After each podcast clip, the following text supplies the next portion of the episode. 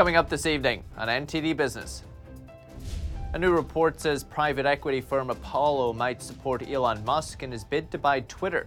Does that make Musk any more likely to succeed? If you're a student, Blackstone could be your next landlord. The investment firm will buy a major student housing developer. That and much more coming up on NTD Business. Great to have you with us. Paul Greaney here, live from New York City. One of the key question marks over Elon Musk's Twitter bid is how he would finance the deal if it were accepted. Musk has offered about $40 billion for Twitter, but his net worth, according to Forbes, is over 250 billion. But most of that is tied up in Tesla stock. It's not cash. But Apollo Global Management, one of the world's biggest private equity firms, could be willing to front Musk the money. The news isn't confirmed. The Wall Street Journal first reported it, but we asked someone working at the company if it's true. They said Apollo recently launched a new fund and this type of deal would fit the bill. They said Apollo doesn't care about politics and would front the money if it made business sense. They said it would want a 6 to 12 return, 12% return on its investment every year. With us live to discuss is Jeff Carlson, chartered financial analyst and the host of Truth Over News on Epoch TV. And unlike Apollo, Carlson does care about the politics. Jeff, great to see you. Thanks for coming on. Paul, thanks for having me. Glad to be here. Jeff, what do you think? Would having a backer like Apollo help Musk's chances? Uh, it absolutely would, although it's not entirely clear that Apollo is going to provide backing for Musk. Uh, certainly, I believe they're considering it. I think they may also be considering making their own bid away from Musk. Um, you know, and there's a lot of questions about the valuations here because the price that that Musk is offering uh, is at a substantial premium. Um, you know, there's been a lot of numbers thrown around, but bear in mind, before Musk actually started doing his buying, Twitter was trading in the low $30 per share, and Musk's offer is at 54.20. So, you know, that's uh, realistically speaking, point to point, that's uh, in excess of a 60% premium bid, which is fairly substantial. But um, even still, though, even still, he, he says he's not sure if he can buy Twitter. What are some of the barriers? Well, $43 billion is an awful lot of money. I mean, uh, you know, there's a couple barriers. One is the fact is that the board has is putting up hurdles uh, a board that I might add has basically no financial skin in the game. Um, you know, but they've enacted a poison pill, a flip-in poison pill, as opposed to a flip over, which means that the poison pill is enacted before the, the takeover is effectuated. And in Musk in Musk's case, it gets triggered at 15% ownership or above, um, which effectively would dilute his ownership. You know, then there's the financing for Musk. Musk, I think I just saw recently that he was going to be putting in somewhere between upping his stake and adding between 15 and 20 billion dollars of his own cash.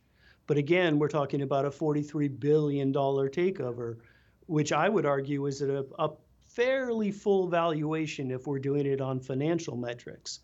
Um, you know, now he can borrow against his stock. There's plenty of ways he can come up with the financing.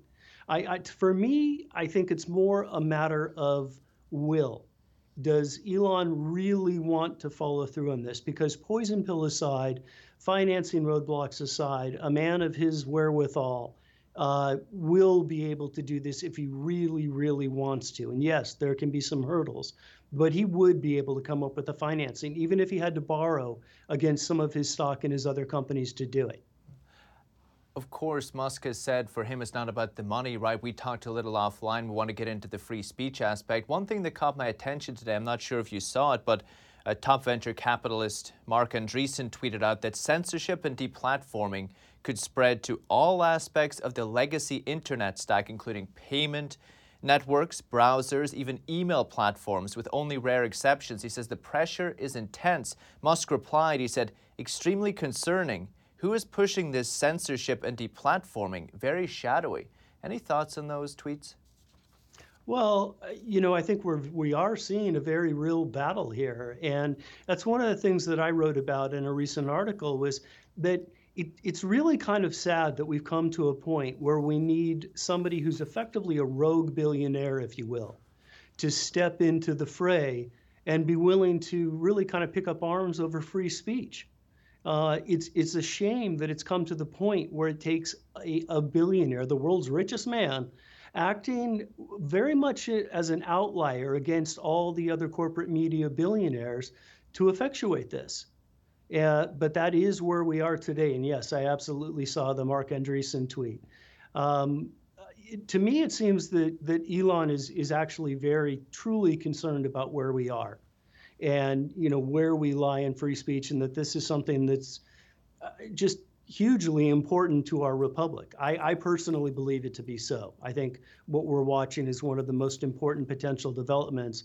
But as I said, I also think it's very sad that we're dependent on the ability um, and the willingness of a single billionaire to to sort of reinstate free speech in our country. Jeff Carlson, appreciate the thoughts. We'll have you back again soon. Thank you. Okay. Thanks for having me. On Wall Street today, stocks rallied. The Dow rose 500 points, one and a half percent. The S&P gained 71 points, one and six tenths of a percent, and the Nasdaq added 287 points, two and two tenths of a percent. Oil prices fell 5% today after the IMF predicted the global economy is going to grow slower than expected, citing the war and inflation, a war in Ukraine, and high inflation. More on that later in the show. We also saw more home construction beginning last month, a little more than February, and considerably more than last March. Maybe labor and material shortages subsiding. Fewer single family homes were built, but multifamily housing was what really pushed the numbers up. Permits for buildings with five or more units rose 11% from the previous month. That's 34% more than March of last year. It's all happening as mortgage rates are rising, which puts builders in a difficult situation. Rising rates themselves logically should reduce demand, but demand seems to be pretty high during the pandemic, so rising rates may not discourage them. But renters are losing their confidence they'll ever own a home. A survey from the Federal Reserve Bank of New York says that the expectation of owning a home at some point in the future dropped to 43% this year. That's the lowest level since the Fed began asking the question in 2015. Only about a third of the people surveyed with less than a bachelor's degree or who make less than $60,000 expect to own a home ever.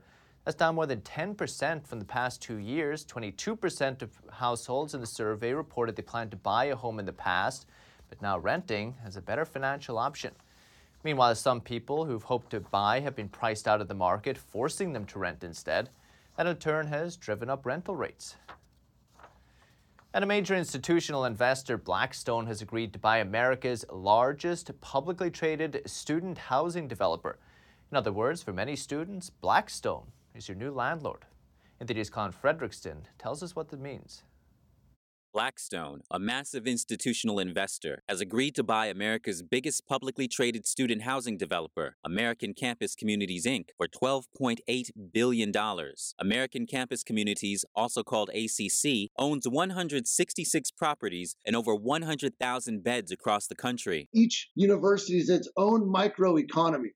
And so even though they're buying $13 billion and it's uh, you know across the country, they don't really have a monopoly at any university per se. Patrick Nelson is the CEO of Nelson Partners Student Housing, which develops and manages properties across the U.S. Nelson says there are many options when it comes to college housing. ACC really focus on building a, more of a luxury product. And uh, with that, I wouldn't say they have a monopoly because there's just there's just too many universities and too many um, different housing options. Despite the pandemic, students were still paying the rent, and there's been little student housing construction, which means there's less competition. It is finally showing up on the radars of these companies that have almost exhausted the supply of other assets. Robert Helms is a host of the Real Estate Guys radio show. Helms says rent prices could be a problem in general real estate if institutional investors own too much. If we see a move towards the mid and low end, then it could definitely be concerning. There was certainly concern that when the big institutions came in, that that whole mom and pop landlord feel would kind of go away. And to a degree, we've seen that. Blackstone's head of real estate for the Americas says student housing is a compelling sector because it's performed through cycles and has been really quite resilient over time. Colin Fredrickson, NTD News. And Verizon said Monday it's raising its minimum wage for U.S. employees to $20 an hour to meet a tight labor market and rising inflation.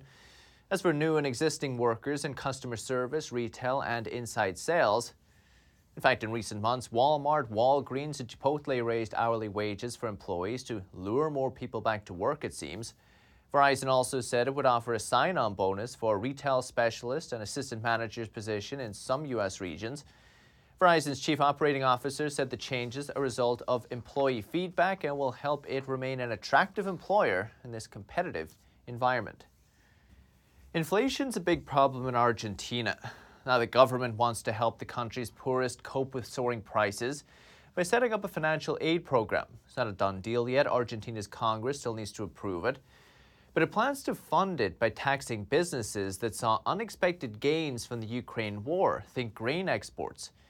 Workers would get about $160 each, retired people would get around 100 The government didn't say how much the total program would cost, no details on the tax rate either. Last week, Argentina said monthly inflation for March was at the highest level in two decades. Annual inflation was up a whopping 55%. Fergus Hodgson is director of Econ Americas, an economic intelligence firm focusing on Latin America. Basically says that the Argentine government is willing to interfere or intervene at a granular level, at its very small details on an ongoing basis. So the level of central planning is enormous and even down to transferring very small amounts of money, really, only about $100 per person or per recipient, which has no actual, like I said, long term positive impact. But it does tell people that you, you have to be prepared for a great deal of an intervention from the central government. How is the state of the Argentine economy at the moment? Well, there is some good news. That the truth is that the people, like I said, they've learned to get around all sorts of impediments for a long time. And in fact, if you look this up, Argentina is a the world's top producer of soy, and I think second producer of corn. So there's a, there's a great deal of productivity there. And people maybe forget that Argentina was a first world nation, again, decades ago, but there still is a great deal of agriculture produced there. And uh, so there's, there's no, it's not like it's just a, a completely undeveloped country. There is, a, there is a plenty of economic activity going on there. It's just that they are restrained by a protectionist government. Do you feel these producers and exporters are happy to absorb these extra taxes for the good of the country? Sorry, I shouldn't laugh about that, but not at all because they've been taking heat for a long time. And so now it, it, it really is sad when you're a businessman and finally when you get to make some money, someone just comes and takes the cream off the top. You think this is standard practice in Argentina? The problem is that it's very arbitrary, right? It's hard to predict which particular producers or industries will be targeted depending on the political ebbs and flows, right? Who's in power? And so right now we have the Kirchneristas, or we have, let's say, the left wing or Peronista faction. But before, just a few years ago, we had Mauricio Macri, and he would, you know, he would intervene, but in different ways right? So often it is arbitrary. And for example, the way that they have gone to give $100, I mean, who, what what significance does that amount have? It wouldn't even pay someone's rent. So I don't I don't know why they chose that number. It just seems to be, like I said, very arbitrary and hard to predict. Fergus Hodgson, Econ Americas, appreciate it. Thank you. Thank you. And the International Monetary Fund Tuesday slashed its forecast for global economic growth by nearly a full percentage point.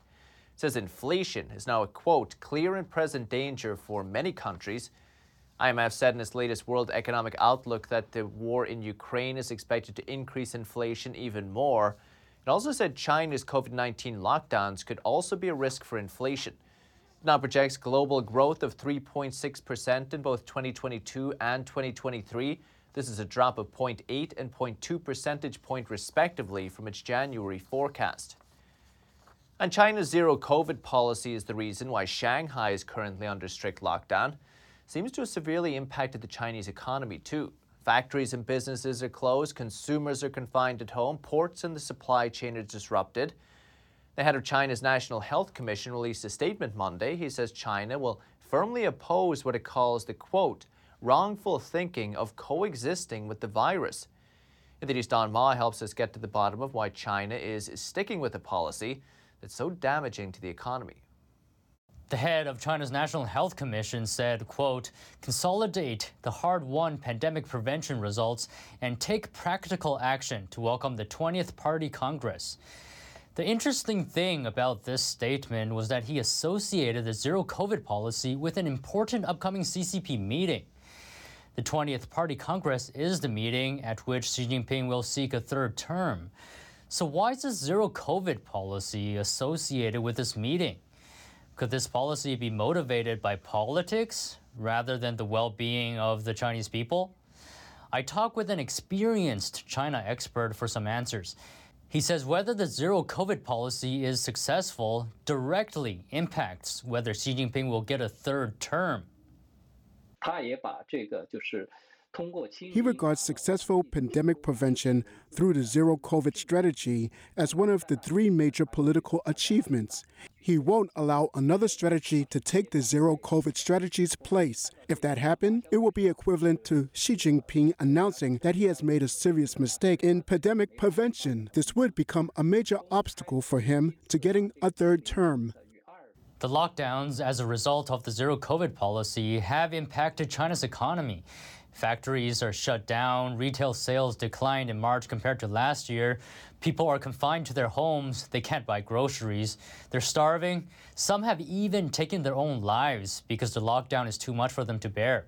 Why is Xi Jinping sticking to the zero COVID policy when it's hurting the Chinese economy and the Chinese people?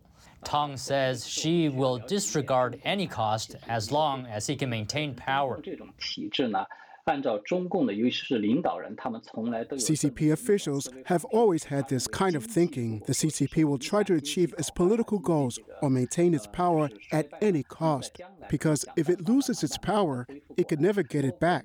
If the economy is ruined, they can always try to slowly recover it in the future. Even if people's lives and health are impacted, it's not important.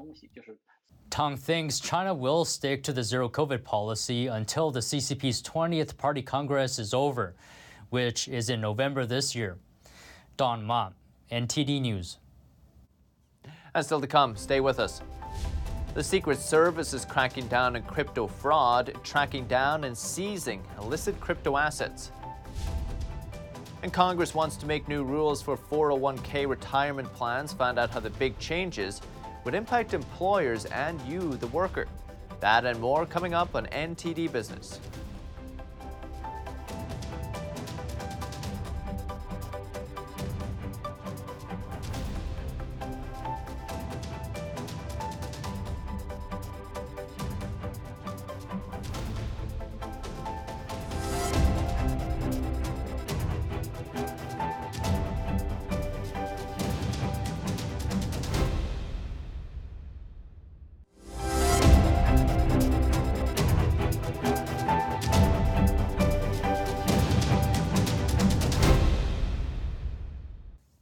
Welcome back.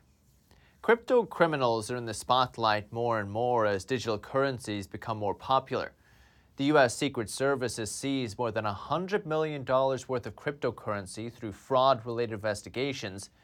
Although it's more famous for protecting the president and political figures, Secret Service has also been investigating financial crimes since 1865. It's suppressing criminal digital currency transactions in similar ways to old fashioned surveillance by tracking an email address or wallet address through the blockchain. The seizure of the crypto assets occurred in 254 cases since 2015, that's according to statistics compiled by the agency. And Bitcoin transaction fees have been much easier to deal with lately. They just reached a two year low in price.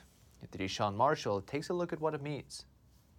Bitcoin's average transaction fees reached their lowest in two years over the weekend at $1.04. They saw a steady decline from the all time high of nearly $63 in April 2021, which then came down to an eight month average of $2 in July 2021. I asked investment expert Robert Ross of TickStocks who might benefit from low transaction fees. Well, there's a chapter in my book uh, talking about how one of the big major use cases for Bitcoin is just tran- transferring money uh, across international borders. I don't know if you've ever had to, you know, send, uh, you know, $100 to someone in Europe or in the Middle East. This lowered price can be a sign of supply and demand as well as there being more miners competing. I also asked Ross who could be negatively affected by low fees. I'm sure it does affect miners because they are the ones who are profiting profiting off these uh, transaction fees. But they better get ready for them to go lower because we're going to have another Bitcoin halving here in about two years, uh, which is going to cut the supply count once again, which will actually be very good for Bitcoin's price um, and likely their transaction fees as well.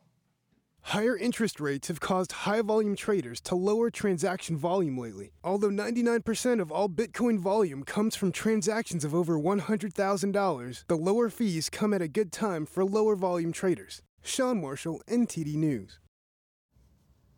And it may take the post office a little longer to deliver your small packages. Monday, the United States Postal Service announced it's updating its first class delivery standards. But the service isn't getting any faster. Instead, the USPS will add one to two days onto delivery of nearly a third of its first class small packages. Postal Service says the additional days will allow them to have more time to deliver long distance and to increase the efficiency of their network. However, a small percentage of customers, about 4%, may see their packages be delivered a day earlier. The Postal Service also plans to change its priority mail delivery, but this time it's dropping the additional day it added back in 2020 this likely faster service will only be for mail delivered over its ground network. The new changes take effect May 1st. And Congress is taking additional action to help avoid a potential retirement crisis. A bill expected to reach President Biden's desk later this year could bring about new rules involving 401k programs. Here's a look at how those changes could impact your retirement savings. Here we are. Your retirement savings may be about to face a major and inevitable change. Part of this overhaul is to actually force people into saving in their 401k plan. The legislation, Secure Act 2.0, is expected to reach President Joe Biden's desk by the end of the year. If passed and signed, it could require most employer sponsored retirement plans to enroll eligible workers automatically at a 3% level. That would increase by 1% until you're contributing 10% of your paycheck annually but workers would have the option to opt out or change their contribution level. Most people do not understand something called the pay yourself first rule. And that means put money in your retirement plan before you start spending money on things like entertainment and travel. The plan would also delay mandatory withdrawals and limit penalties for those who fail to withdraw on time. The proposed act could also make it easier for those with student loans to save and for older workers to make catch up contributions. It's also a major change for part time workers who would be able to contribute to 401k plans for the first time. With pension plans nearly extinct and the Social Security Trust Fund facing a 75 year deficit, experts say 401k plans are more critical than ever. The three legged stool of retirement has basically turned into a pogo stick, and it's going to be on your back and your responsibility to save money. And a resourceful Indian inventor has built a scooter, but not just any scooter. This one allows him to scale trees and harvest nuts. NTD's Andrew Thomas has the details. Ganapathy Bhatt puts on a harness, getting ready to harvest betel nuts at the top of a towering palm tree. Within five seconds, he's climbed the 65 foot tall tree all with the help of a self made device that he calls a tree scooter. In our area, there's a shortage of laborers. The labor cost is also very high. I invented this betel nut tree climbing machine in order to overcome this problem, as we need to harvest on time, because it gets difficult during the rainy season. It's helpful in plucking the nuts as well as in spraying fertilizer on the branches of the betel nut trees. Consisting of a small German chainsaw motor, a rudimentary seat, and a set of wheels, the scooter helps Bhatt to regularly scale betel palms to harvest betel nuts, also commonly called areca nuts in India. Initially, when I wanted to invent the scooter, my family members were worried about my safety. I have to climb tall trees, and I fell when testing the scooter, taking huge risks. My children asked me to be careful. Even villagers asked me if I was crazy. They had doubts about my invention, like whether it would work or not, and whether it would work in the rainy season because the trees would be slippery. The inventor said he has so far sold more than 300 of the tree scooters. They cost about $820 each, and other farmers are keen to use the scooter to increase their productivity. Andrew Thomas, NTD News. And that's the latest from the NTD Business team and myself, Paul Greaney. Can catch NTD Evening News with Stephanie Cox. That starts at 6.30 p.m. Eastern. Follow me on Twitter, too, if you're there. For NTD Business, it's all for today. Thank you for watching. We'll see you tomorrow.